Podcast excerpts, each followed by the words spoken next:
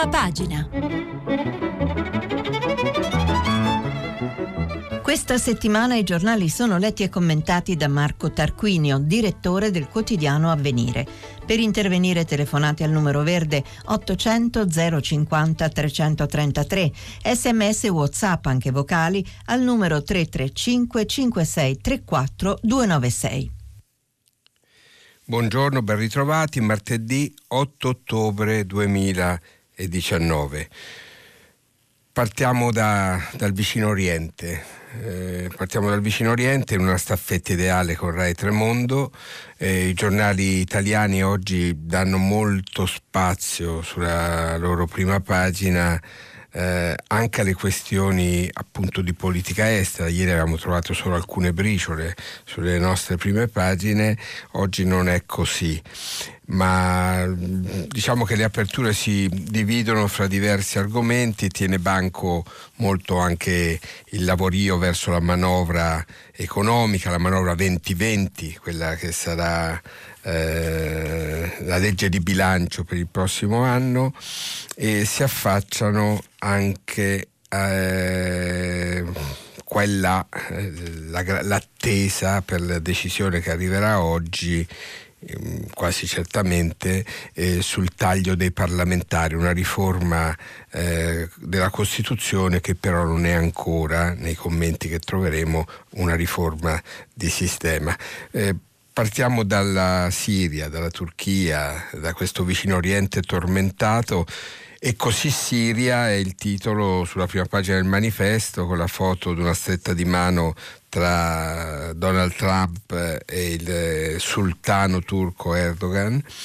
E la Turchia pronta a invadere il nord della Siria con il via libera di Trump che ritira le sue truppe verso la cacciata dei curdi che hanno combattuto l'ISIS. Il presidente USA Erdogan però non esagerare, no da UE e ONU e questa è il, la sintesi che fa il quotidiano diretto da Norma Rangeri che affida il commento a Tommaso Di Francesco, l'impiccione, il sultano, il Giuseppi.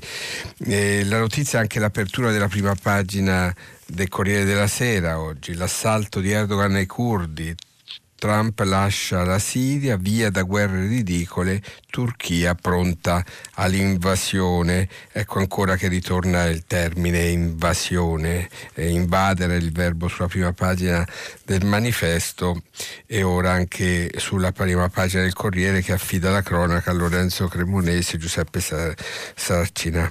Allora, eh, c'è anche Repubblica che dedica la spalla di prima pagina alla questione curdi traditi da Trump, Turchia pronta all'invasione e il commento in questo caso è affidato a Lucio Caracciolo, ma l'Europa non è senza colpe. Così anche a venire, colpo turco sui curdi, con l'ok di Trump, Erdogan pronto a entrare nel nord della Siria e l'editoriale affidato a Giorgio Ferrari. Come vedete eh, i giornali italiani danno davvero molto spazio a questa vicenda. Corriere della Sera quello che lo fa in maniera più organica nella sua parte alta, con diverse uscite, oltre la cronaca che avevo eh, segnalato, con eh, anche il, eh, un articolo di Monica eh, Ricci Sargentini, c'è l'approfondimento di Davide Frattini eh, su Putin e il pericolo rappresentato dagli uomini, dai reduci del, del califfato nero, del Daesh, ISIS, ISIS, chiamatelo come volete, e, e poi soprattutto l'editoriale di Franco Venturini, Ankara, Donald e noi, la minaccia che ferisce l'Europa. Essere abbandonati o traditi per i curdi è una tragica consuetudine, scrive Franco Vetturini sul Corriere della Sera di oggi. Ai loro bambini vengono insegnati sin da piccoli i rifiuti dello Stato nazionale curdo da parte delle potenze vincitrici della Prima Guerra Mondiale, le, delus- le delusioni del Trattato di Sèvres, le stragi compiute da Saddam Hussein in Iraq senza che gli occidentali si opponessero più di tanto, la repressione in Iran e più più di tutto la dura, implacabile inimicizia della Turchia. Chi non ha uno Stato deve almeno salvaguardare la memoria. Attacco fulminante del pezzo di Venturini che poi si addentra nella riflessione, quella che sviluppa anche Tommaso Di Francesco sulla prima pagina del manifesto, eh, annota Di Francesco, c'era da aspettarselo, Trump sempre più isolato e pressato internamente persino dall'interno della CIA, dalla vicenda dell'impeachment e dalla crisi della sua politica di arroccamento aggressivo dei dazi, reagisce all'esterno con l'iniziativa di un'altra guerra per procura che ha la faccia tosta di annunciare come ritiro da queste guerre ridicole. Lui, l'isolazionista, il sovranista che poteva vantarsi finora di non aver avviato una nuova guerra ma soltanto di avere continuato quelle iniziate dall'ideologia militarista umanitaria democratica, ecco che dà il via libera all'esercito turco perché invade il nord della Siria abbandonando al loro destino i curdi che diceva di voler proteggere. Naturalmente non è una guerra diretta, scrive ancora Di Francesco sul manifesto di oggi, la lezione dei conflitti armati diventati gravosi e alla fine esternalizzati e privatizzati dalle precedenti amministrazioni degli Stati Uniti è servita. Niente scarponi a terra, ma un populistico addio alle armi che in realtà è un bellicoso placet al sultano eh, turco perché porti avanti la sua offensiva. Questo è di Francesco sulla prima pagina del manifesto mentre anche Lucio Caracciolo ragiona eh, sulla stessa lunghezza d'onda sulla prima pagina di Repubblica e così Giorgio Ferrari su quella di Avvenire.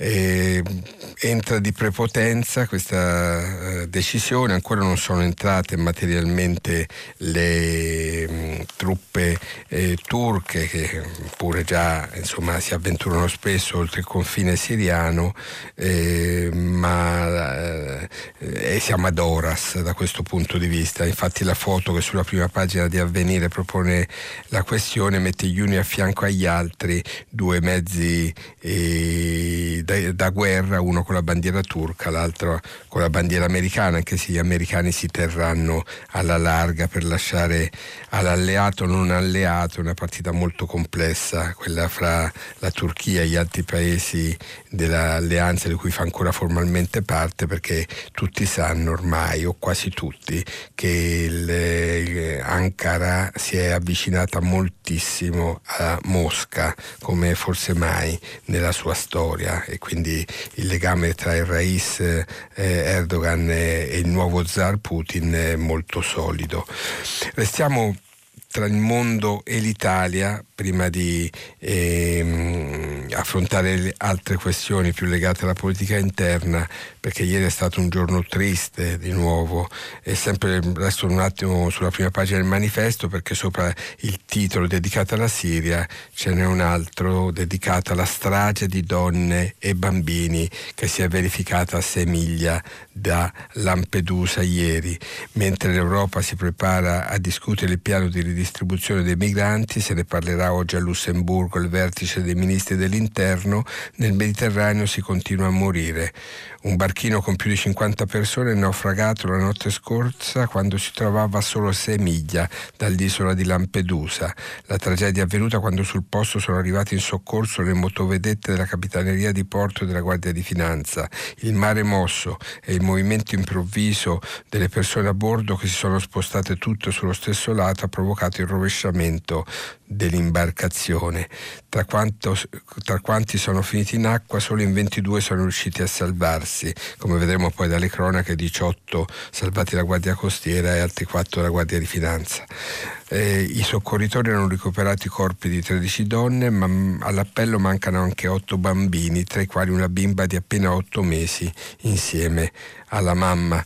E questo è eh, il titolo che c'è sulla prima pagina del manifesto, c'è anche un titolo sulla prima pagina del Corriere della Sera, stessa, sulla stessa lunghezza d'onda, la fotocronaca, il naufragio delle donne e dei bimbi, eh, l'immagine che riemerge anche sulla prima pagina di Repubblica, che pubblica una fotocronaca, ma un titolo che è anche un titolo da commento, non si può continuare a morire così. Anche eh, la stampa titola sulla strage delle donne e dei bambini davanti a Lampedusa eh, e così il avvenire che però fa un titolo più complesso, ci torniamo fra un attimo, mentre il quotidiano nazionale, lo vedo dalla prima pagina del giorno, eh, ne fa la fotocronaca centrale, eppur si muore, il governo è cambiato, i porti sono aperti, ma la sofferenza continua, 13 donne annegate, 8 bambini dispersi. Il, altri giornali eh, fanno titoli altrettanto espliciti ma con intenzione diversa. Il più clamoroso è quello sulla prima pagina del giornale eh, perché apre tutta, tutte colonne, il quotidiano diretto Alessandro Sallusti, strage dei porti aperti, il nuovo corso sui migranti, donne e bimbi annegati a Lampedusa, più barconi partono, più morti ci sono.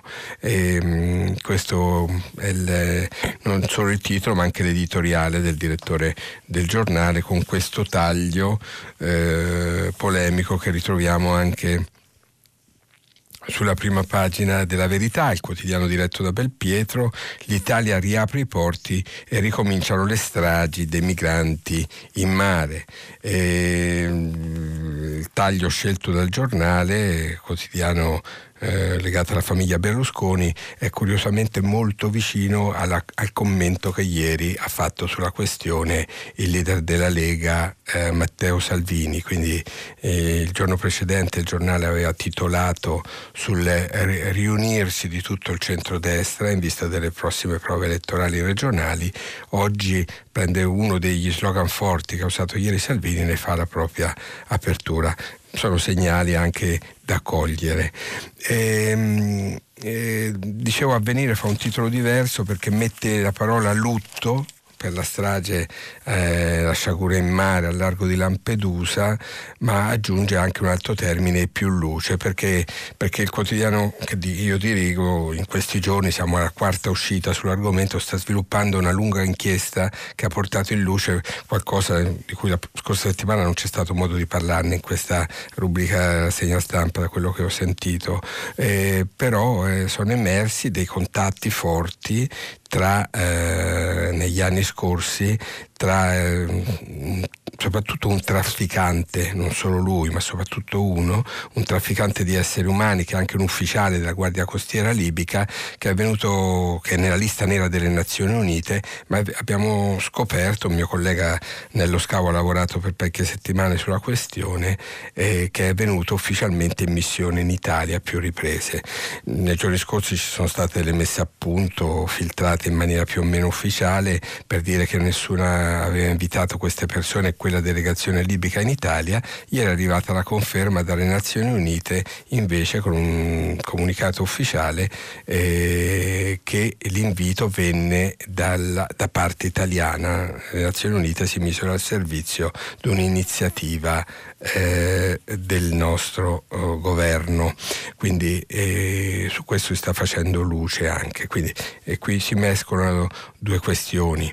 La, la nuova tragedia che è legata a quello che continua a accadere purtroppo in Libia e a come si sviluppano le partenze di profughi da quel paese in guerra, rimbalzando fra le coste libiche e quelle tunisine e quello che è accaduto eh, negli anni che ha fatto da prologo a questa nuova fase.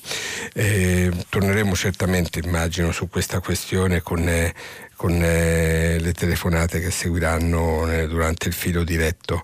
Ehm, segnalo solo che la vicenda di questo naufragio drammatica eh, è segnata non tanto e non solo, ne danno conto tutte le cronache, da quella sul Corriere a quella sul Manifesto, a quella su Avvenire, a quella su Repubblica, non di barconi, ma di barchini. Quindi siamo dentro quel fenomeno che si è sviluppato in continuità lungo questi anni di arrivi molto più mm, eh, rari di, di, approdi sulle nostre coste via mare, eh, attraverso imbarcazioni piccole, imbarcazioni più piccole, non i barconi che abbiamo visto in qualche titolo, ma barchini. La barca era davvero molto piccola, solo che come spesso accade in queste situazioni eh, era più carica di quanto sarebbe stato giusto. Segnalo anche che i quotidiani, sia il Corriere, sia Avvenire, sia eh, Repubblica raccolgono anche la denuncia di Open Arms, che era eh, una nave delle organizzazioni umanitarie impegnate nel Mediterraneo, al quale è stato chiesto di non intervenire a sostegno di questo barchino perché c'erano altre navi. Eh, l'ordine è arrivato dalla, eh, da Malta perché il primo intervento veniva da quell'area e, e quindi c'è anche una polemica su questo per le modalità come si sono sviluppati i soccorsi che che le forze poi navali italiane hanno condotto in maniera impeccabile, quando però ecco, appunto, eh, eh erano ormai vicini, il barchino era vicino alle coste italiane.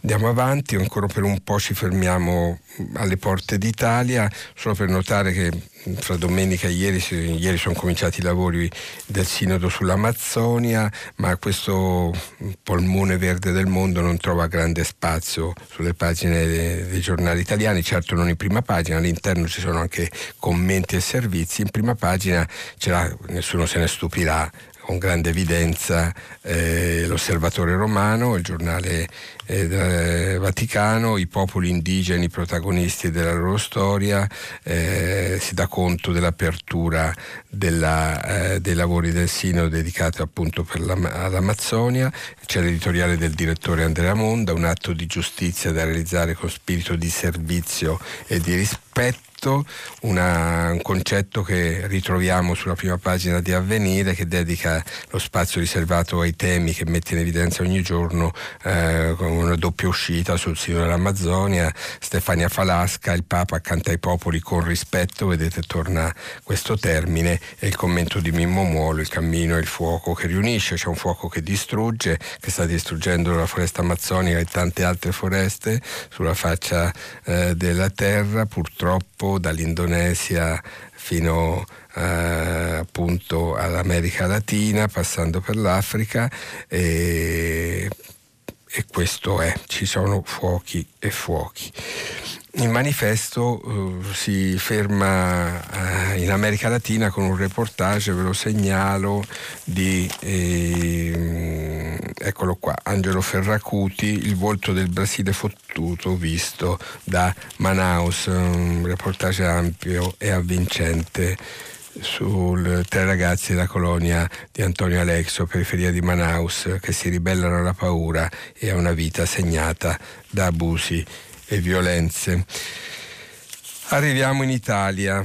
Arriviamo in Italia, come vi dicevo, tiene banco la questione della manovra economica, ma anche quella del taglio dei parlamentari e mm, sul taglio dei parlamentari partiamo dalla prima pagina del dubbio, sia il taglio dei parlamentari, la vittoria del movimento, titolo del quotidiano diretto da Carlo Fusi. Oggi il voto della legge simbolo dei grillini, ok anche da Lega e Forza Italia.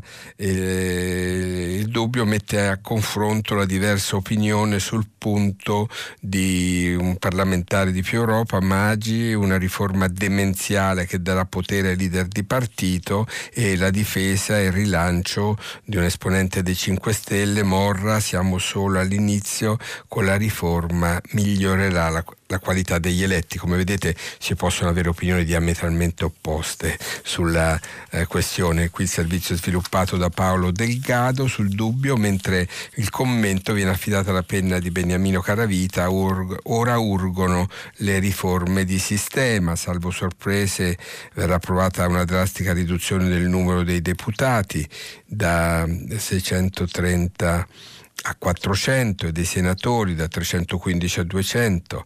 Nel merito, secondo Beniamino Caravita, non si tratta di una riforma epocale, né particolarmente cattiva né particolarmente buona. 600 parlamentari non sono di per sé peggio o meglio di 945. Non è che la pensino esattamente tutti così.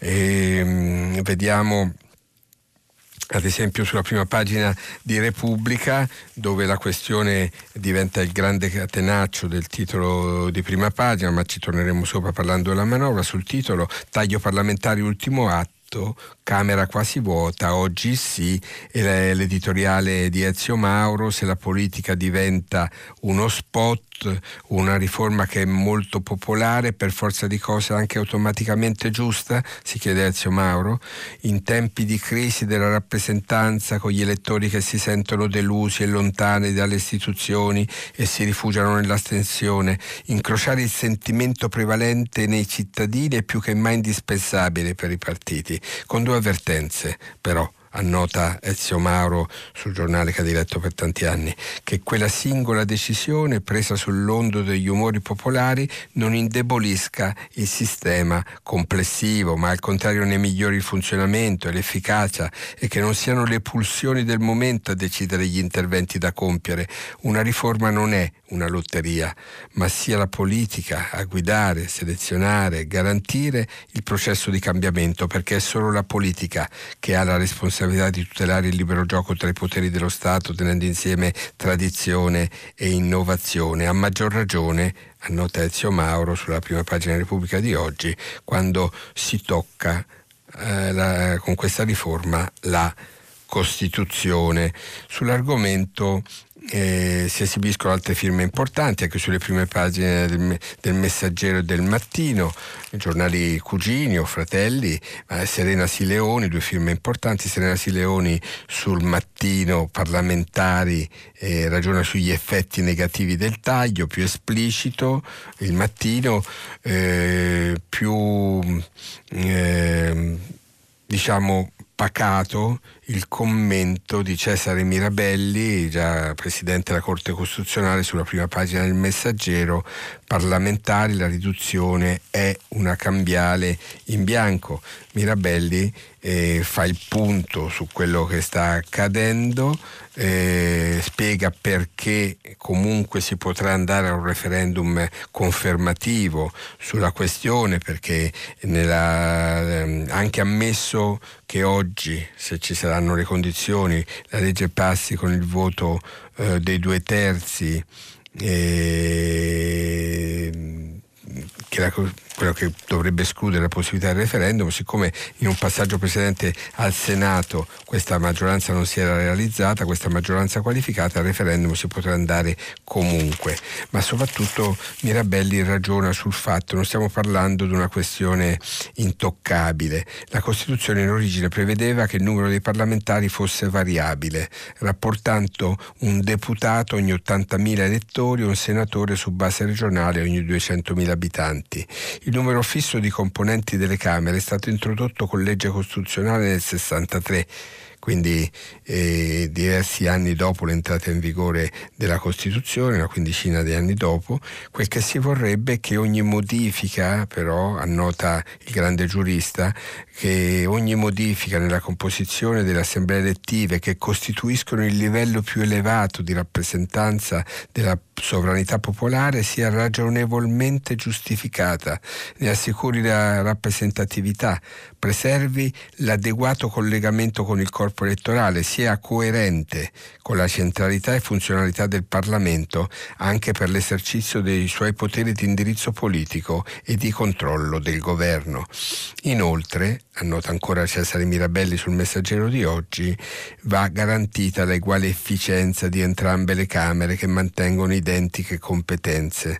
Una prospettiva genuinamente riformatrice richiederebbe insomma una chiara visione di sistema che non può essere soddisfatta dalla mera riduzione numerica dei componenti del Parlamento e infatti questo è il punto che si va eh, insomma, chiarendo, eh? l'abbiamo trovato anche ne, nell'auspicio sulla pagina del dubbio di Beniamino Caravita, ora urgono le riforme di sistema e sappiamo che nel voto a cui si dovrebbe aggiungere anche quello del, del Partito Democratico, dopo il voto convergente tra Movimento 5 Stelle e forze di centrodestra negli altri passaggi, eh, ci sono delle incognite e ci sono dei progetti di proseguire questa riforma in un secondo tempo. Speriamo che questo accada davvero, altrimenti rischiamo di fare un'altra di quelle riforme costituzionali, questa è la mia opinione, che hanno squilibrato un po' il nostro sistema e che insomma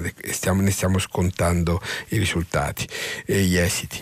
E segnalo che eh, mentre Repubblica dà eh, con certezza oggi il sì, seppure una Camera quasi vuota, un giornale cugino di Repubblica, fa parte dello stesso gruppo, un giornale importante come la stampa, è molto più cauto sulla questione. Il quotidiano eh, diretto da Verdelli dice appunto oggi il sì, mentre il quotidiano diretto da Maurizio Molinari che dà conto del taglio dei parlamentari come, come elemento forte, lo lega alla fronda contro Di Maio, eh, questo è il titolo sulla prima pagina, il titolo più importante, verso la scissione annuncia eh, nei 5 Stelle, eh, oggi voto decisivo, la Lega potrebbe lasciare l'Aula e dice che la riforma è in bilico, quindi molto più prudente eh, eh, eh, la stampa nel, nel, leggere quello che sta accadendo. Eh, nel 5 Stelle il pezzo di Lario Lombardo eh, segnala che c'è un gruppo di sinistra che sta lavorando pro Conte eh, e che si collocherebbe accanto all'M5S ma in una posizione diversa. Vedremo se questo sviluppo ci sarà eh, davvero. Eh, il secolo XIX, altro giornale dello stesso gruppo di Repubblica della Stampa, titola a sua volta con grande evidenza sul taglio dei parlamentari al voto finale e anche qui si segnala che cresce la fonda contro di Maio, oggi al traguardo la riforma simbolo del movimento, vedete lo stesso concetto che avevamo trovato sulla prima pagina del dubbio, critici alcuni grillini, non esclusa la scissione. E anche qui come sulla stampa troviamo il commento di Federico Geremicca qui è titolato Le trappole della legge elettorale sulla stampa invece il titolo è La palude della legge elettorale che è l'altro tema che è collegato alla riduzione del numero dei parlamentari con la battaglia in corso tra diverse posizioni, tra chi la vorrebbe più di segno maggioritario e chi la vorrebbe più di segno proporzionale, tenendo conto che si creerebbero delle leggi molto grandi e ci sarebbe il rischio di un'iperrappresentatività della minoranza più forte e in caso di frammentazione tutte le altre forze politiche si correrebbe il rischio di avere un Parlamento senza tante voci al proprio interno. Vedremo vedremo che cosa faranno i nostri parlamentari e come andrà il voto oggi. E arriviamo alla manovra. Eh, mi viene voglia di partire ma sì, diciamolo, non è uno dei titoli che, che, che mi piacciono di più per come eh, ah, l'ultima cosa volevo segnalarvi. A proposito del taglio dei parlamentari il tempo stamane sceglie una maniera tutta sua per eh, interpretare questo voto. Il quotidiano diretto da Franco Becchi si titola infatti a tutte colonne per quattro anni non si voterà scatta oggi il taglio anche qui vedete viene dato con molta certezza di 345 parlamentari che allunga la vita alla legislatura. Con meno poltrone nessuno è certo di tornare al palazzo e si tiene stretta quella che ha. Questa è la lettura eh, che fa il tempo della questione. Vi dicevo, Partiamo sulla manovra da un titolo che non è di quelli che mi appassionano di più, non è il massimo dell'eleganza, però questo è il titolo che ha scelto di fare libero oggi. Conte ci prende per il cuneo. Eh, il governo nuoce gravemente agli italiani, questa è la posizione del quotidiano codiretto da Senaldi e da Feltri. Ridotti i sussidi dannosi, salirà il prezzo del diesel, puniti 17 milioni di automobilisti. Eh, la sintesi che fa libero, poi per spiegare il titolo che ha fatto, promesse di meno tasse in busta paga, però aumentano i contributi sociali di 13 miliardi. Per Confindustria, sottolinea eh, Libero, la manovra è restrittiva e c'è forte il rischio di cadere in recessione, l'articolo di Sandro eh, eh, Iacometti.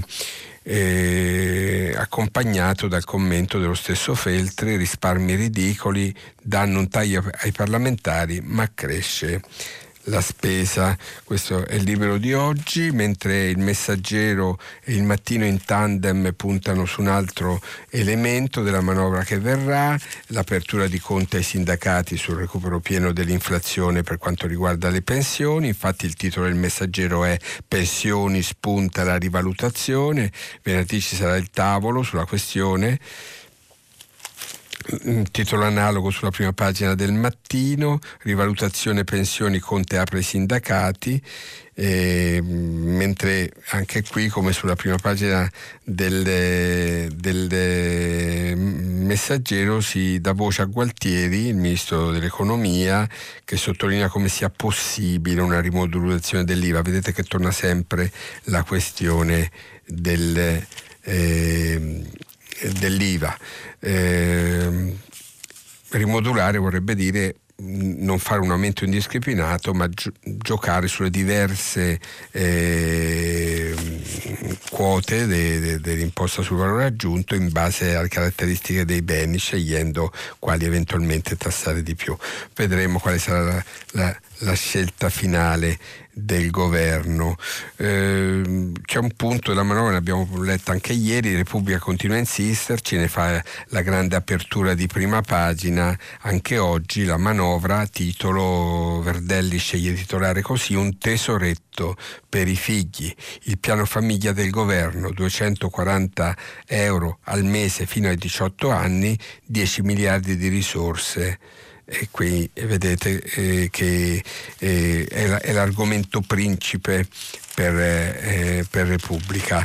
Vediamo di che cosa si tratta, ne scrivo ancora Valentina Conte all'interno eh, spiega ancora meglio eh, qual è il progetto dell'assegno unico fino al compimento di 18 anni, aveva già cominciato a fare questo lavoro ieri, e, però il Tesoro deve trovare le coperture, circa 10 miliardi di euro saranno eliminati vari bonus, perché, eh, perché bisogna trovare 10 miliardi di euro almeno. Lo vediamo dalla prima pagina di Avvenire, perché eh, Famiglia qui si titola Lo sprint decisivo, ma eh, c'è convergenza politica vasta sull'assegno unico, ma Gualtieri frena sul bonus di 80 euro, cioè sull'utilizzo del bonus di 80 euro introdotto ai tempi del governo Renzi che doveva entrare a far parte di questa grande manovra di riallocazione di risorse per dare mh, mm, sostegno alla famiglia nel nostro paese. Quindi la partita si fa più complicata.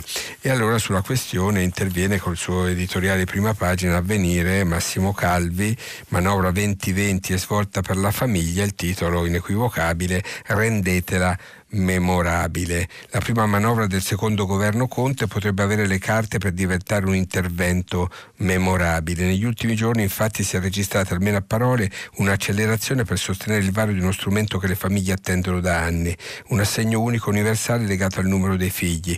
Il cambio di passo a dire il vero si deve più a movimenti di attacco e contrattacco all'interno della maggioranza, ma poco importa se questo può condurre a un obiettivo giusto. Calvi ricorda in pratica quello che abbiamo abbiamo visto anche ieri sulle prime pagine dei giornali, che attribuisce la manovra una spinta eh, polemica eh, e costruttiva al tempo stesso di Renzi nei confronti dell'esecutivo, chi ha una risposta de, di Conte e dei suoi ministri alla pressione del leader di Italia Viva, che pure è il partito che esprime l'attuale ministro per la famiglia Maria Elena Bonetti. Comunque questi eh, sono giochi politici, vediamo la sostanza. La sostanza è che l'ipotesi sia ora nelle mani del Presidente del Consiglio. Si tratterebbe in buona, mm, in buona sostanza appunto di convertire parte delle risorse destinate attualmente ad altre misure per varare un child benefit sul modello di altri paesi europei. Ehm, le cifre sono ballerine, vediamo Repubblica parla di 240 euro, su Avvenire se ne parla di da 150 al mese per ogni figlio o 250 euro se a questo scopo venissero orientate anche le detrazioni per i familiari a carico. Questo un altro particolare che emerge. La proposta è stata promossa con decisioni del Forum delle Famiglie, era, stato, era stata suggerita cinque anni fa da una legge delega presentata dal senatore del PD Stefano Lepri, oggi si ritrova riformulata in un disegno di legge delega a prima firma Graziano Del Rio, ma tutte le principali forze politiche, dal Movimento 5 Stelle a Italia Viva, dalla Lega a Forza Italia a Fratelli d'Italia, hanno apertamente dichiarato di essere a favore di un assegno unico. Se la politica non è fatta di parole al vento, dunque l'assegno dovrebbe essere addirittura. In questa fase tuttavia è presto per ragionare sulle cifre, i dettagli e le risorse. E qui poi l'editorialista di Avvenire si concentra su quello che fanno gli altri paesi europei in questa direzione. Il tema di un benefit unico universale è il merito di superare, annota ancora, la logica variabile e occasionale dei bonus, di essere uno strumento semplice e comprensibile, di mettere sullo stesso piano tutti i figli. È solo una parte di quello che dovrebbe essere essere un moderno sistema, non tanto di sostegno al bisogno, ma di incentivi alla famiglia, alla natalità, perché è questo che, di cui si dovrebbe parlare in un paese in emergenza demografica grave e che nei prossimi anni, secondo le proiezioni di tutti gli istituti di ricerca, andrà incontro a seri problemi di sostenibilità del sistema di protezione sociale per carenza di popolazione attiva. Quindi il rischio non, non teorico, non banale, di avere una difficoltà a sostenere il sistema previdenziale di welfare in generale. E poi annota ancora, e poi mm, nell'editoriale Calvi, nel tempo in Italia sono state introdotte diverse misure per finalità specifiche o per sostenere settori economici senza mai considerare il reddito familiare. Si pensi proprio al bonus da 80 euro, al bonus di formazione per gli insegnanti, al bonus per i maggiorenni, alle detrazioni per chi cambia il condizionatore o per chi ristruttura l'abita- l'abitazione. Cosa ci spinge? Cosa spinge allora tanti nostri politici a chiedere ogni volta limiti e barriere solo quando si parla di sostegno alle nascite, di sostegno ai figli. Ciò che va riconosciuto è il valore del figlio che prescinde e supera le condizioni della famiglia in cui nasce. Questa è l'opinione di Massimo Calvi su avvenire di oggi. La questione è sempre più all'ordine del giorno, Repubblica la sta eh, approfondendo da, da, da, da, diversi giorni con molta passione. Oggi dà anche la parola a Gigi De Paro, presidente del Forum delle Famiglie, che però dice la sua senza trionfalismi. Sarà una vittoria solo quando sarà sconfitta la tendenza alla denatalità nel nostro paese. Questa è l'opinione di Gigi eh, De Palo, intervistato da Repubblica oggi. Eh, c'è l'altro grande fatto eh, di questi giorni che aleggia eh, il pressing eh, su Conte per la vicenda eh, del Russia Gate ramo italiano, non quella che riguarda Salvini, i rapporti con eh, la Russia, ma quello che riguarda il presidente Conte nei rapporti con l'America, nella gestione delle, delle, de, di quello che abbiamo visto anche ieri viene definito un attacco e portato a Trump per un accordo tra i governi italiani precedenti e gli attuali di questa legislatura e l'allora presidente Obama.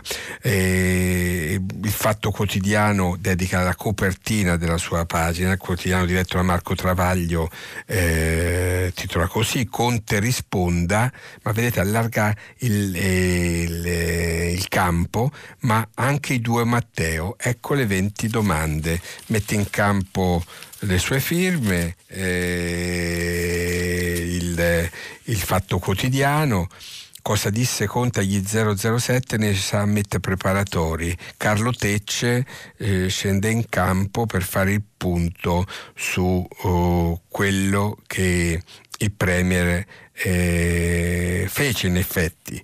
Il Premier si affidò a Vecchione, il capo del DIS, che è la struttura che coordina l'azione dei nostri servizi segreti, quello interno e quello eh, che si dedica ai fronti internazionali, e poi delimitò la visita di Barr.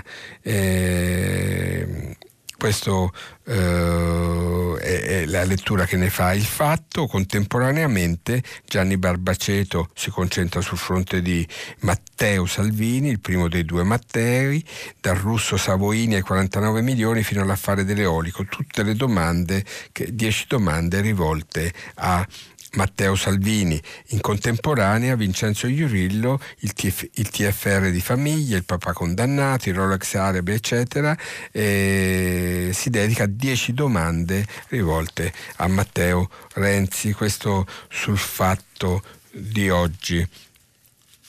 Mentre sulla questione eh, il contrattacco, diciamo così, di, eh, del, Premier Conte, eh, lo troviamo nel catenaccio di prima pagina della stampa, Conte Renzi un alleato come gli altri in politica non sopporto i prepotenti, è il retroscena di Carlo Bertini che diventa il taglio di prima pagina sul Corriere della Sera per la firma pesante di Massimo Franco, Conte gli attacchi politici, non sopporto i prepotenti, questo è il titolo, il caso dei servizi americani, il Premier che dice non sono servo di nessuno. Conte rivendica di aver sempre difeso l'interesse nazionale. Io non sono servo di nessuno, sono più duro persino di quanto fu Bettino Craxi a Sigonella, perché a memoria all'epoca l'allora Presidente del Consiglio socialista diede ordine ai carabinieri italiani di fronteggiare con le armi in pugno e le, le, le, i militari americani di stanza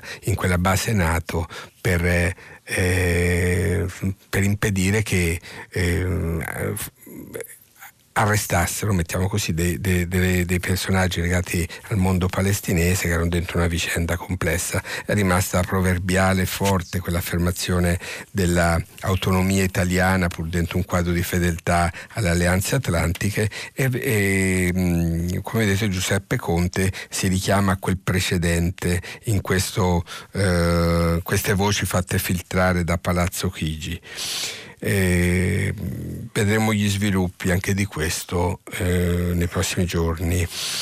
E mi vorrei concentrare un momento anche su alcuni fatti di cronaca che eh, uno lo prendo dalla prima pagina in chiusura di questa rassegna, sono proprio gli ultimi minuti.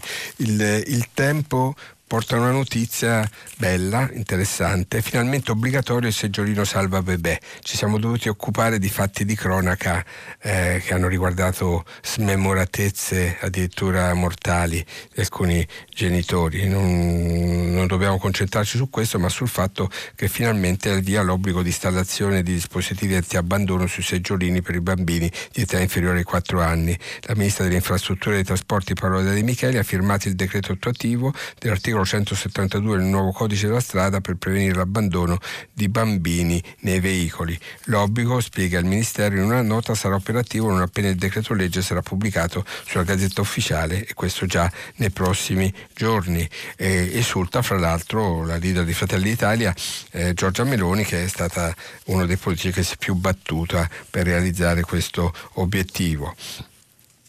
Eh, un'altra notizia un po' incresciosa la segnalo, eh, ma no, questa lasciamo perdere, ne parliamo un'altra volta. Segnalo solo che su quasi tutti i giornali si gioca fra l'azzurro e il verde perché la nazionale vestirà una maglia verde, c'è chi se la prende molto male, eh, torno sulla prima pagina di Libero, moda ecologista e nazionale, gli azzurri diventano verdi, e, mentre il quotidiano nazionale Leo Turrini scrive azzurri si resta e su Repubblica Gabriele Romagnoli eh, spiega che in realtà la questione è dovuta a una pretesa dello sponsor Puma che ha inventato queste maglie che erano già nella tradizione della nostra nazionale.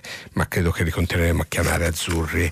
Io mi fermo qui perché siamo arrivati alla fine della lettura dei giornali, tra poco ci ritroveremo per eh, il filo diretto dopo la pubblicità. Marco Tarquinio, direttore del quotidiano Avvenire, ha terminato la lettura dei giornali di oggi. Per intervenire chiamate il numero verde 800 050 333. Sms WhatsApp anche vocali al numero 335 56 34 296. Si apre adesso il filo diretto di prima pagina per intervenire e porre domande a Marco Tarquinio, direttore del quotidiano Avvenire. Chiamate il numero verde 800 050 333. Sms sms whatsapp anche vocali al numero 335 5634 296. La trasmissione si può ascoltare, riascoltare e scaricare in podcast sul sito di Radio 3 e sull'applicazione Rai Play Radio. Rieccoci qua per il filo diretto, vi ricordo che intanto si stanno pubblicando i vostri messaggi anche vocali sul sito, sul sito di Radio 3 conoscete il numero 335 56 34 296 eccoci qua con le telefonate. Pronto? pronto buongiorno. Buongiorno. Buongiorno io sono Jean Basmagi sono medico italiano di origine siriana. Sì ho voluto intervenire perché stamattina ho letto anche l'articolo sull'avvenire della signora Maria Olivieri sulla Siria. Dico io... Marto Ottaviani. Siria, Ma, Marto Ottaviani, sì. Eh, dico, la Siria è un paese sovrano, considerato culla della civiltà, che, dove hanno praticamente preso eh, eh cultura, storia, tutto il mondo è stato distrutto ad opera di terroristi provenienti da tutto il mondo e di fazioni eh, fondamentaliste interne. Per quale motivo? Sicuramente economico. Per cui l'esportazione, dicono a tutti che per l'esportazione della democrazia, ma vediamo che la democrazia che hanno esportato in Iraq, in Libia e adesso anche vogliono farla giustamente in Siria, che cosa è successo? Hanno messo in ebollizione e destabilizzato un mondo con tanta popolazione antica che aveva anche il diritto di vivere in pace. Ma eh, torniamo al problema curdo. In Siria da migliaia di anni vivono molte etnie in pace, anzi si chiamava la Siria il laboratorio della convivenza civile sì. perché mm. tutte, le, tutte, le, popolazioni hanno sempre vissuto bene e, e, insieme. Noi, io ho vissuto da ragazzo in Siria, non si capiva questo era turco, questo mangiavamo insieme. Sì, è sempre eh, stato insieme. un paese di accoglienza anche durante Bravo. le grandi persecuzioni degli armeni si rifugiarono proprio Bravissimo. da Aleppo. Poi ecco. i curdi mm sono l'ultimo popolo che è arrivato in Siria scappando dalla violenza kurda, turca, scusi. Per cui è stato accolto come sono state accolte le altre anche minoranze.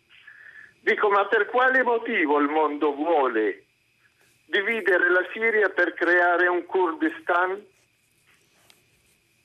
allora, mi pare che lei abbia, abbia, spiegato bene diciamo, la, eh, la, questione dal suo punto di vista. In realtà i curdi vivono stabilmente divisi fra quattro stati diversi, eh, la Turchia, l'Iran, eh, l'antica Persia, eh, la parte nord della Siria e il, quello che chiamiamo il Kurdistan iracheno. È un popolo grande, fra i 35 40 milioni eh, di persone diviso fra quattro stati senza uno stato proprio, una delle grandi questioni dell'area medio orientale da sempre purtroppo eh, senza soluzione. La questione che è in atto oggi mh, mm, accolgo con molto rispetto l'appassionato appello di una persona come lei eh, che, che, conosce con profondità la, la, storia del suo paese, ne è appassionato, ha descritto bene il mosaico che ha sempre rappresentato la Siria per secoli, il mosaico di convivenza pacifica, non sempre scontata e facile, però largamente pacifica, eh, anche sotto regimi non, non, esattamente democratici, quindi questo è un altro dei grandi problemi di, di tutta quell'area. I curdi certamente sono il vaso di coccio in mezzo a tanti altri vasi di ferro. Quello che colpisce in questa vicenda è che l'azione dei turchi si sviluppa eh, contro uno dei protagonisti della eh, vittoriosa battaglia contro i tagliagole del califfato nero di Raqqa, i signori del Daesh, dell'ISIS. Fra l'altro una delle grandi incognite è legata al fatto che nelle zone controllate dai curdi eh, ci sono forse decine di migliaia di persone, si calcola almeno 70.000 legate al califfato eh, che sono detenuti nei campi controllati dai curdi, non si sa che fine faranno. Molti sono innocenti, sono le mogli e i figli dei miliziani, ma ci sono anche uomini che hanno combattuto per la bandiera nera del califfo. Eh, è, una cosa abbastanza rischiosa. Gli analisti, noi abbiamo intervistato su Avvenire eh, Marzio Ottaviano ne ha intervistato uno oggi, eh, Berk Essen, eh, pensano che sarà un'operazione limitata del tempo e si esaurirà presto, vedremo. Per intanto però dobbiamo registrare che ancora ingiustizie si vanno accumulando in quell'area e questo non prepara un futuro di pace. Pronto? Pronto, buongiorno. Buongiorno. Sono Paolo, da Roma. Buongiorno signor Paolo. Allora, io ho davanti a me un semplicissimo specchietto che posso dare anche a mio figlio di terza media che mi fa vedere le fasce della popolazione italiana in relazione a quello che ha letto lei sul, um, sulle pensioni, la rivalutazione delle pensioni, il discorso, diciamo, il, il eterno discorso pensionistico e del welfare italiano. Uh-huh. Brevissimamente, il 30% della popolazione italiana ha meno di 30 anni, il 30% ha più di 60 anni. Io sono un baby boomer, cioè la, nella fascia di età fra i 50 e i 60 anni. Noi baby boomer siamo circa 9 milioni e 200 mila e siamo la stragrande maggioranza dei lavoratori a tempo indeterminato con un contratto, cioè che versiamo più contributi di tutti gli altri. Questi lavoratori sono 12 milioni, la stragrande maggioranza sono baby boomer. La domanda è semplicissima. Quando il primo baby boomer, nato nel 64, andrà all'Inps a chiedere la pensione, come può reggere il sistema? Il sistema, il sistema è, regge adesso solo sul fatto che ci sono le contribuzioni dei baby boomers. Quando il primo baby boomer andrà a chiedere la pensione, la bomba atomica scoppierà.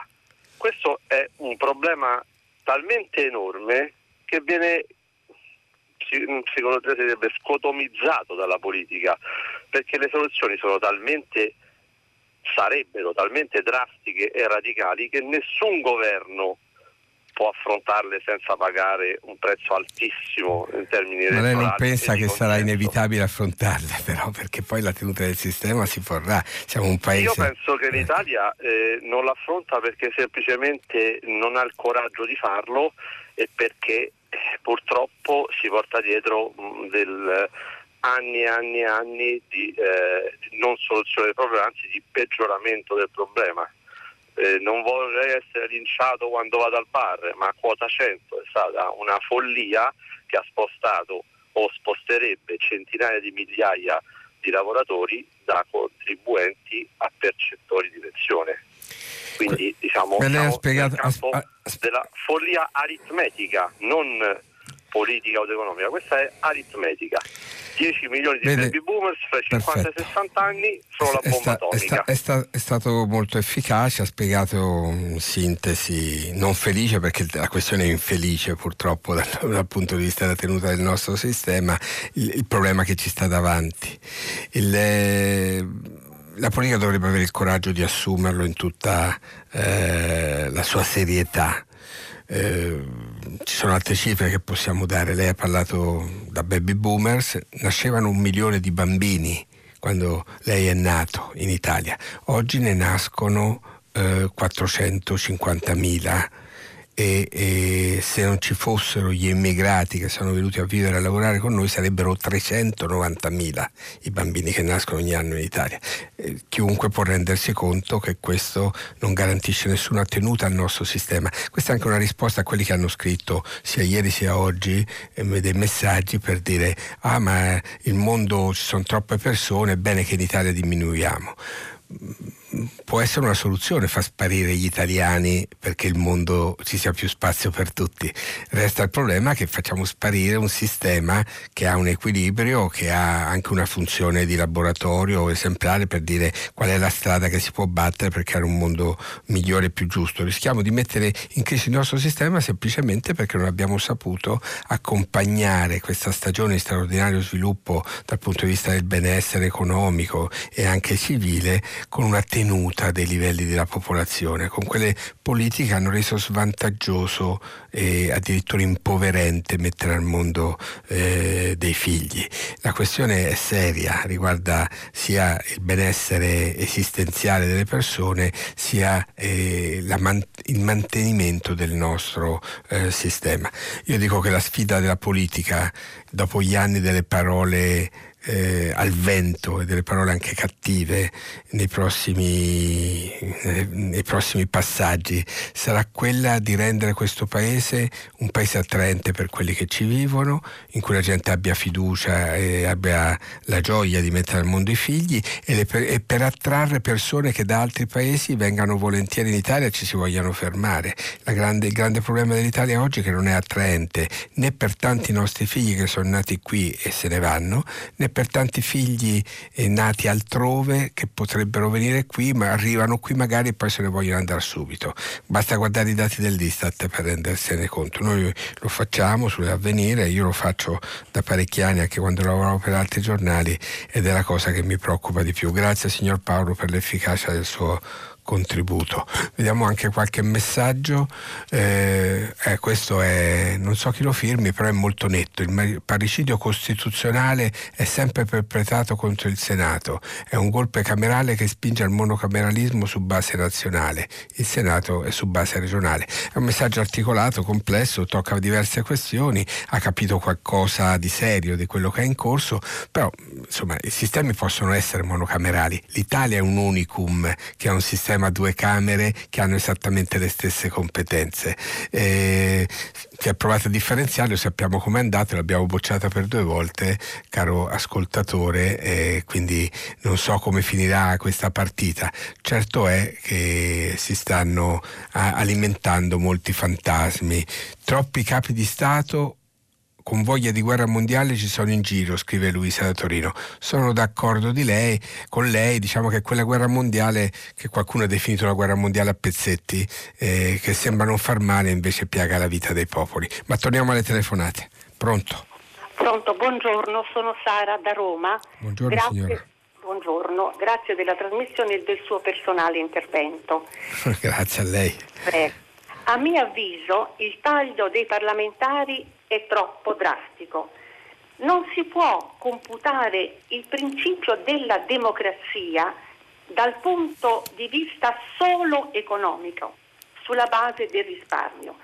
In tal modo si svilisce l'idea stessa della democrazia rappresentativa, col suo patrimonio millenario originatosi nella Grecia antica. Democrazia che invece entra nell'ambito dei grandi valori umani, senza prezzo, tanto più importanti in un'epoca di forti regimi autoritari. È una domanda. Le regioni fanno solo risparmiare e garantiscono maggiormente rispetto al Parlamento nazionale e la democrazia? Grazie, ascolto per radio. Beh, lei ha detto una, una verità assoluta. Eh la democrazia costa un po', ma è un prezzo che si paga volentieri, perché l'alternativa è quella di avere un sistema in cui comanda uno solo, magari, in teoria costa di meno da quello che vediamo in giro, raiz, dittatori, eh, capatazze, chiamateli come volete, costano sempre troppo, molto di più di quanto si possa immaginare. Quindi c'è un limite alle semplificazioni. Sono d'accordo perfettamente con lei. Dal punto di vista, scendendo sul concreto della riforma che ha lo studio, che non è voglio dire, un'eresia, si può decidere di tagliare anche seriamente, in fondo sappiamo bene che ci sono altri stati, pensate agli Stati Uniti d'America dove ci sono 100 senatori e non più di 100, in Italia avrebbe comunque il doppio rispetto agli Stati Uniti d'America, eh, si può scegliere quella strada, però gli Stati, America, gli Stati, Uniti d'America sono un sistema federale che ha altri senati a livello degli Stati, noi abbiamo i consigli regionali, non dimentichiamo mai che il nostro è un sistema complesso, quindi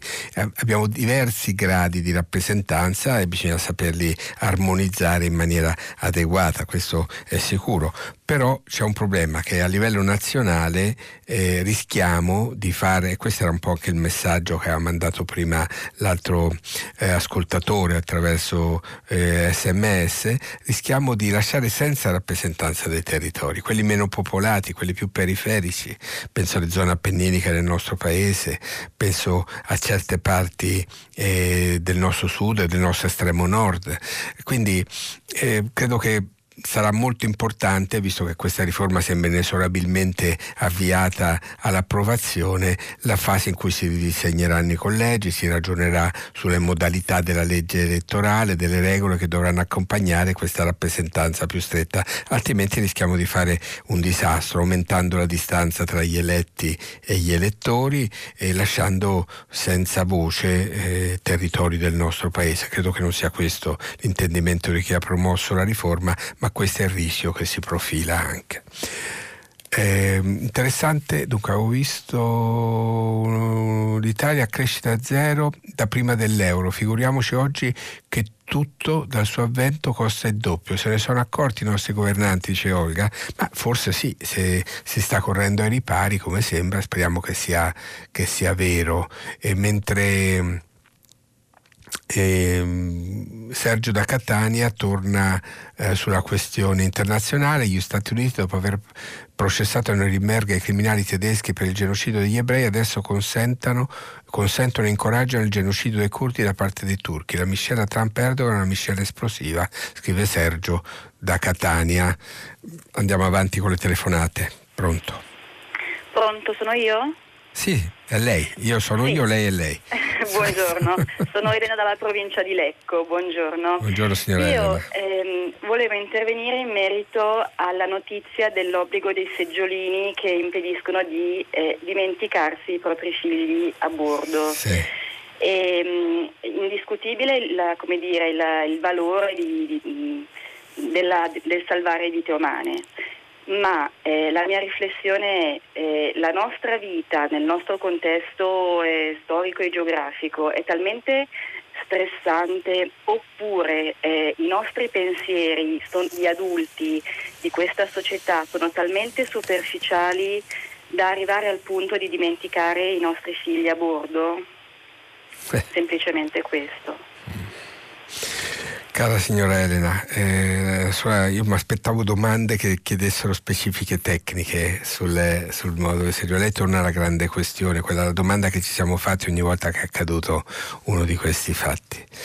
Eh, viviamo un tempo nel quale può accadere che nella concitazione delle nostre giornate addirittura succeda che si sottovaluti il rischio di lasciare il proprio bambino in macchina per un po' eh, senza rendersi conto di che cosa possono diventare le macchine lasciate sotto al sole oppure addirittura come è accaduto anche nell'ultimo caso di cronaca di cui abbiamo dovuto occuparci che un papà va dal lavoro e si dimentichi il figlio di, aver, di non aver portato il figlio là dove doveva a scuola magari preso da una telefonata che lo ha travolto eh, una volta non accadeva che mentre eravamo in auto, stavamo andando con l'auricolare o col viva voce, fossimo infervorati da qualche discussione di lavoro o d'altro fino a perdere il senso di che cosa stavamo facendo. Avevamo il telefono a casa e la, e la macchina, quando guidavamo facevamo più o meno solo quello. È cambiato tanto nella nostra vita. Ho scelto l'esempio più banale per spiegare che cosa ha fatto irruzione nelle nostre abitudini quotidiane. Ecco, questo eh, è uno dei problemi che abbiamo, però io mi chiedo da padre come, fa, possa, come possa accadere, continuo a chiedermelo, anche se ogni, faccio i conti con i miei limiti ogni giorno faccio i conti con i miei limiti, adesso che sono un po' più grande, un po' più anziano, direbbe qualcuno, ancora di più. Credo che è bene mettere in campo tutti i correttivi possibili per dare soluzione, sapendo che il problema però fondamentale restiamo noi, come viviamo la nostra vita, che ritmi ci diamo, come sappiamo conciliare eh, il tempo per le cose davvero importanti con quelle che ci travolgono. Beh, spero di essere stato utile, lei è stata molto acuta e intelligente col problema che ha posto, signora Elena, grazie. Pronto? Pronto? Sì? Sono Manuel Ferrari, Salve. Manuel, buongiorno, da dove chiama? Sassuolo, Da provincia di Modena. Sassuolo, sì, capita- una capitale, antica capitale della, della Maiole, della ceramica. Eh? Dica, Sì, sì, molto famoso per quello. mi dica, signor Manuel. Niente, io intervenivo per raccontare la mia storia. Sono un ragazzo giovane di 24 anni che purtroppo ancora adesso fa fatica a trovare lavoro. Sì, E niente, dopo, poco dopo che perché si dice sempre che magari i ragazzi fanno fatica a trovare lavoro mentre perché sono sfaticati, Mhm. non hanno voglia proprio di mettersi in gioco, mentre in verità non, non è, non è sempre vero, molti invece vogliono lavorare, vogliono trovare da lavoro, però non, non ce la fanno, magari perché nel momento in cui siamo si fa molta fatica. E lei, lei che, che, mm, cosa ha, delle competenze, ha delle... Io dei- ho il diploma in chimica, in perito chimico, Lei è un perito chimico, eh, che è una di quelle figure che eh, diciamo sempre che sono quelle figure tecniche che- qualificate che possono essere eh, no? Eh, appetibili Sì. per il sistema eh, produttivo anche del nostro paese. E però lei fa fatica a trovarlo.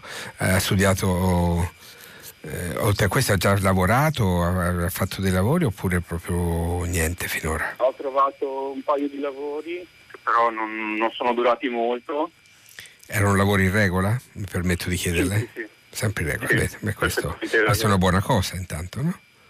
Ehm, eh, però il problema è che eh, cioè, erano dei lavori belli, cioè, mi sono divertito, però non erano neanche inerenti alla mia prof- cioè, a quello che ho studiato. Questo è un altro dei problemi che possono accadere. Mm. E quindi la sua telefonata è per dirmi che lei è la testimonianza vivente che se in Italia, come leggevamo ieri, ci sono un milione e duecentomila posti di lavoro che non si riescono a incrociare con le competenze, ci sono persone che cercano e non trovano. Questo direi che sottolinea il problema di quelli che chiamiamo i centri per il lavoro, eh, dell'incrocio fra la domanda e l'offerta. Noto eh, che si è tentata una strada per avvicinare queste due dimensioni, quella delle, delle attese delle- dei giovani, delle persone, comunque eh, dei lavoratori potenziali e, e- e sulle necessità del nostro sistema complessivo eh, di dare occupazione per, eh, in maniera adeguata e funzionale. Non si riescono a incrociare perfettamente queste due domande. Delle disfunzioni sono possibili, ma numeri così grandi ci dicono che qualcosa non va seriamente. Forse questa è un'altra delle riforme eh, serie che bisogna fare. Non so se è una riforma a costo zero, so certamente che è una riforma che significherebbe un grande investimento sul futuro eh, di tutti noi. Grazie della sua testimonianza, signor Manuel. Ehm, dunque, direttore della lettura dei quotidiani, risulta evidente che i 5 Stelle non hanno santi in paradiso, bella democrazia. Non so a cosa si riferisca questo ascoltatore, forse al fatto che i giornali danno conto anche delle divisioni all'interno di quel movimento o altro. Mi pare che sia eh, legittimo che i quotidiani diano conto dei movimenti. A me non appassionano molto eh, le questioni eh, di politica politicante, giochi di corrente, però questo fa parte del nostro panorama politico, dei nostri riti e miti, non bisogna scandalizzarsi. Adesso c'è invece un signore che non si firma, che dice le pensioni non ci sono, ma le pagano i migranti, punto esclamativo. E beh, forse questa è una battuta che può sembrare facile, ma possiamo dire che è vero. Sappiamo che all'Inps oggi, come oggi, le persone che sono immigrate, non migranti, migranti sono quelli che sono in cammino, gli immigrati sono gli stranieri residenti nel nostro paese.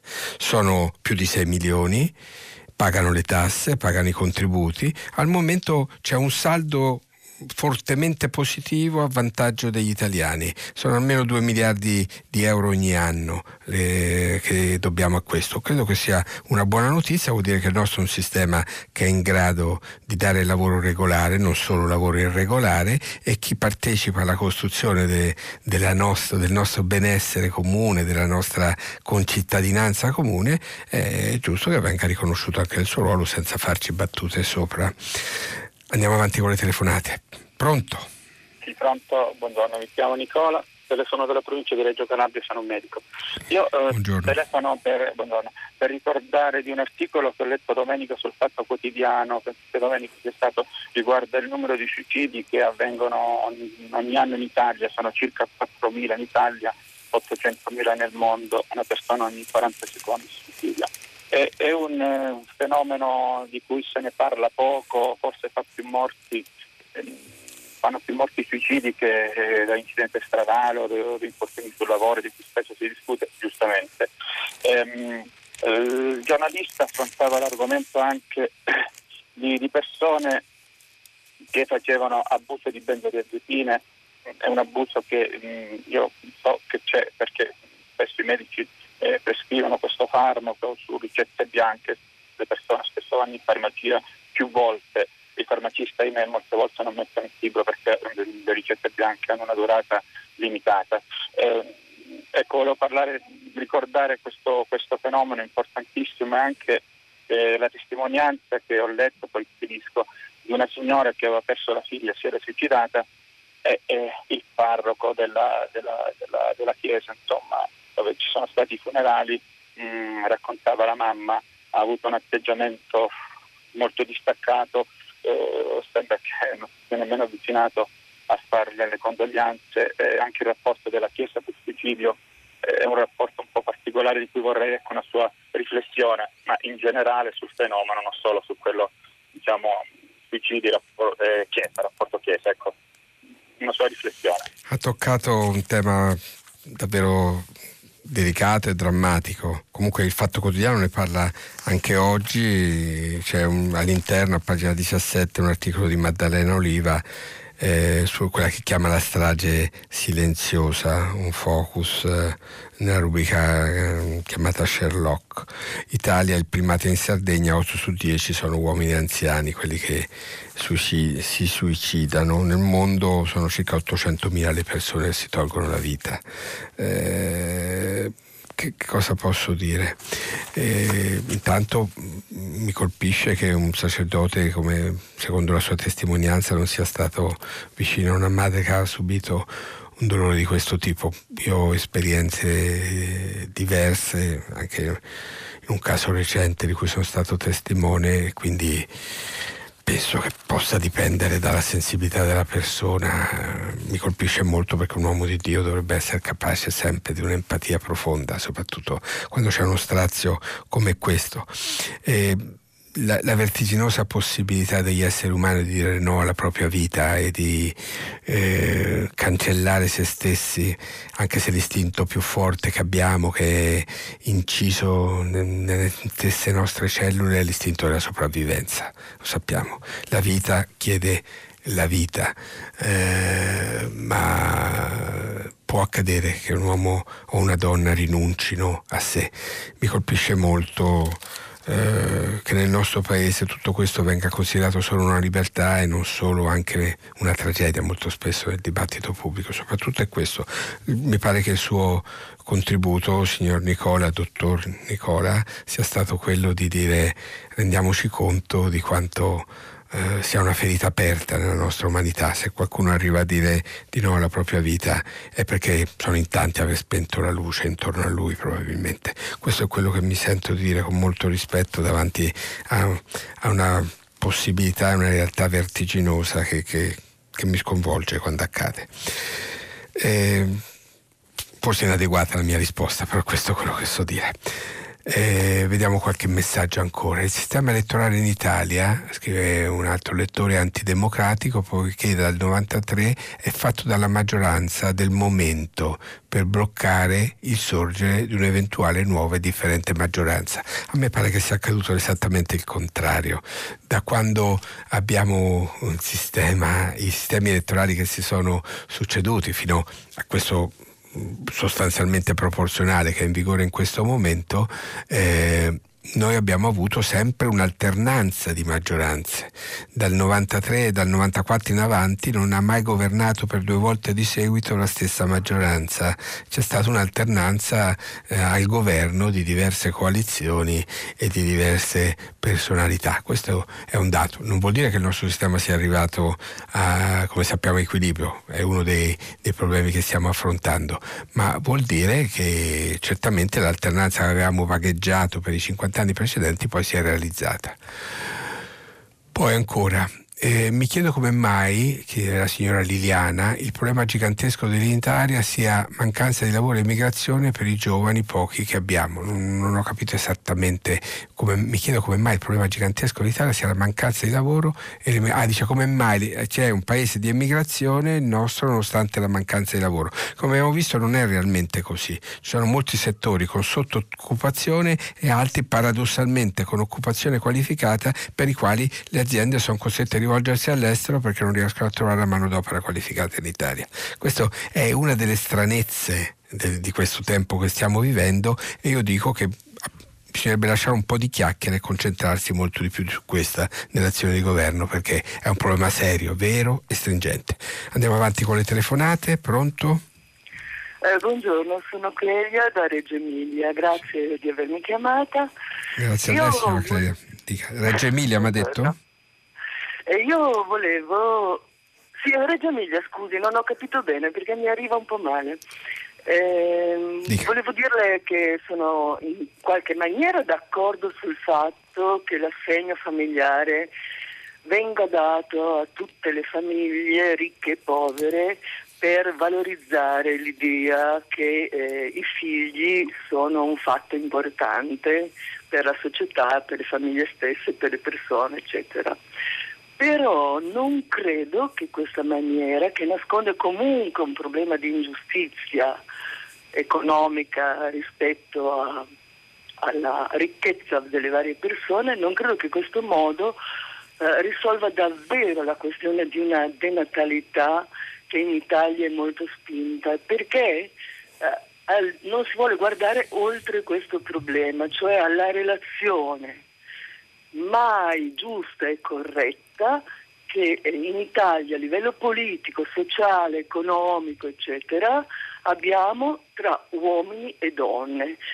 E le donne hanno già deciso singolarmente, individualmente, senza fare un movimento politico, senza inventare niente, ma gli uomini forse non lo vogliono vedere, che è troppo difficile fare figli in questo nostro modello di società che non le considera eh, in maniera adeguata e quindi si adeguano loro, risolvono il problema delle loro difficoltà, non fanno figli perché gli uomini pensano di poter vivere attraverso solo il loro pensiero senza confrontarsi pe- col pensiero femminile, è proprio un dato di fatto. E le donne se ne sono andate dalla maternità. E lei ha toccato un problema molto, molto serio, molto mh, mm, lancinante direi anche. Però eh, intanto andiamo per ordine.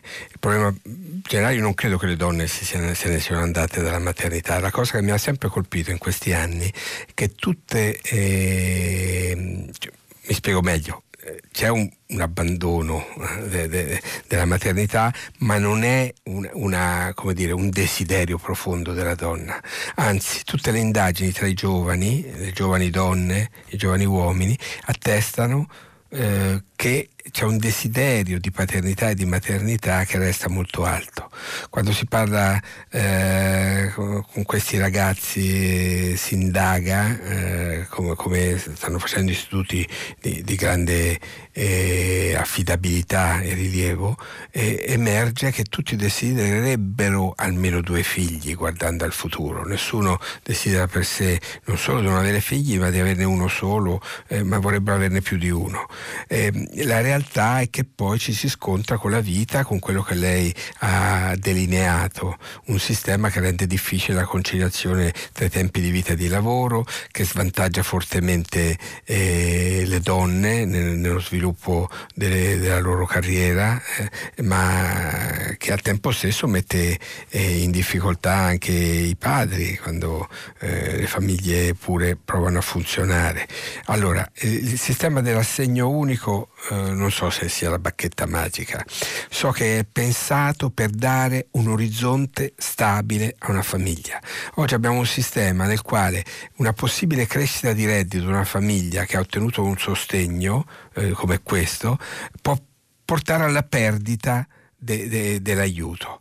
Eh, dare a, a, tutti la certezza che quando nasce un bambino tu fino ai 18 anni di età puoi contare su un riconoscimento dello Stato che, che ti consente di vivere con più serenità questa condizione. E accanto a questo mette una serie di servizi che sono modulati garantendo ai meno abbienti la totale gratuità ad esempio degli asili nido. Sappiamo che in Italia in questo momento si sta parlando molto di questo. Agli altri da un certo momento in poi e da un certo livello di reddito in poi garantire un prezzo calmierato ma eh, componibile con le, con le, capacità economiche della famiglia, si va a creare una cornice che aiuta, perlomeno non disincentiva di più. Questa è la questione e la, e la giustizia la si realizza con un ventaglio di proposte, una che dia la certezza dell'orizzonte e delle risorse disponibili e le altre che accompagnino la vita dei nuclei consentendo a padri e madri di sviluppare anche le loro attese personali oltre che quelle eh, familiari. Questa è la conciliazione che dobbiamo sapere realizzare. Mi auguro mi auguro che il governo sia in grado di farlo. Allora, vediamo ancora eh, qualche messaggio. Eh, ricorda l'ascoltatore, scrive il signor Giovanni da Bolzano, che i curdi non vogliono la separazione della Siria, ma una sua democratizzazione non indotta da fuori, tanto che nel progetto partecipano anche popolazioni arabe, siriache e turcomanne.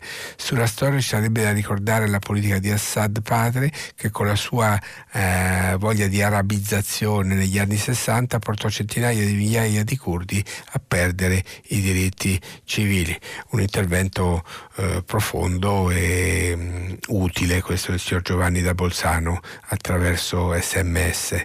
Ancora tornando sulle questioni interne, i partiti che presentano Uh, lista con nominativi presi da una parte e presentati in uno o più altri territori. Vabbè, qui parla de, delle multiliste. Questa situazione non si può dire che qualche territorio perde la possibilità di nominare rappresentanti. Dice i partiti possono candidare le persone in diversi territori. Vabbè, il problema è un altro, è che non ci sono rappresentanti di quei territori nati in quei territori o territori che possono restare senza voce. Comunque la questione è aperta, vedremo come la risolveremo.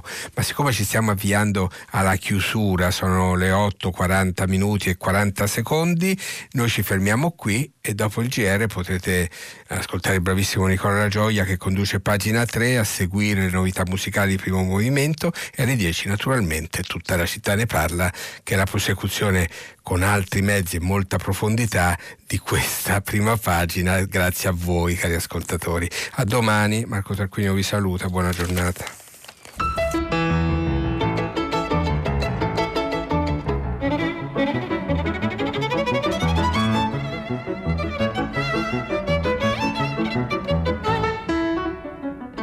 Marco Tarquinio, direttore del quotidiano Avvenire, ha letto e commentato i giornali di oggi.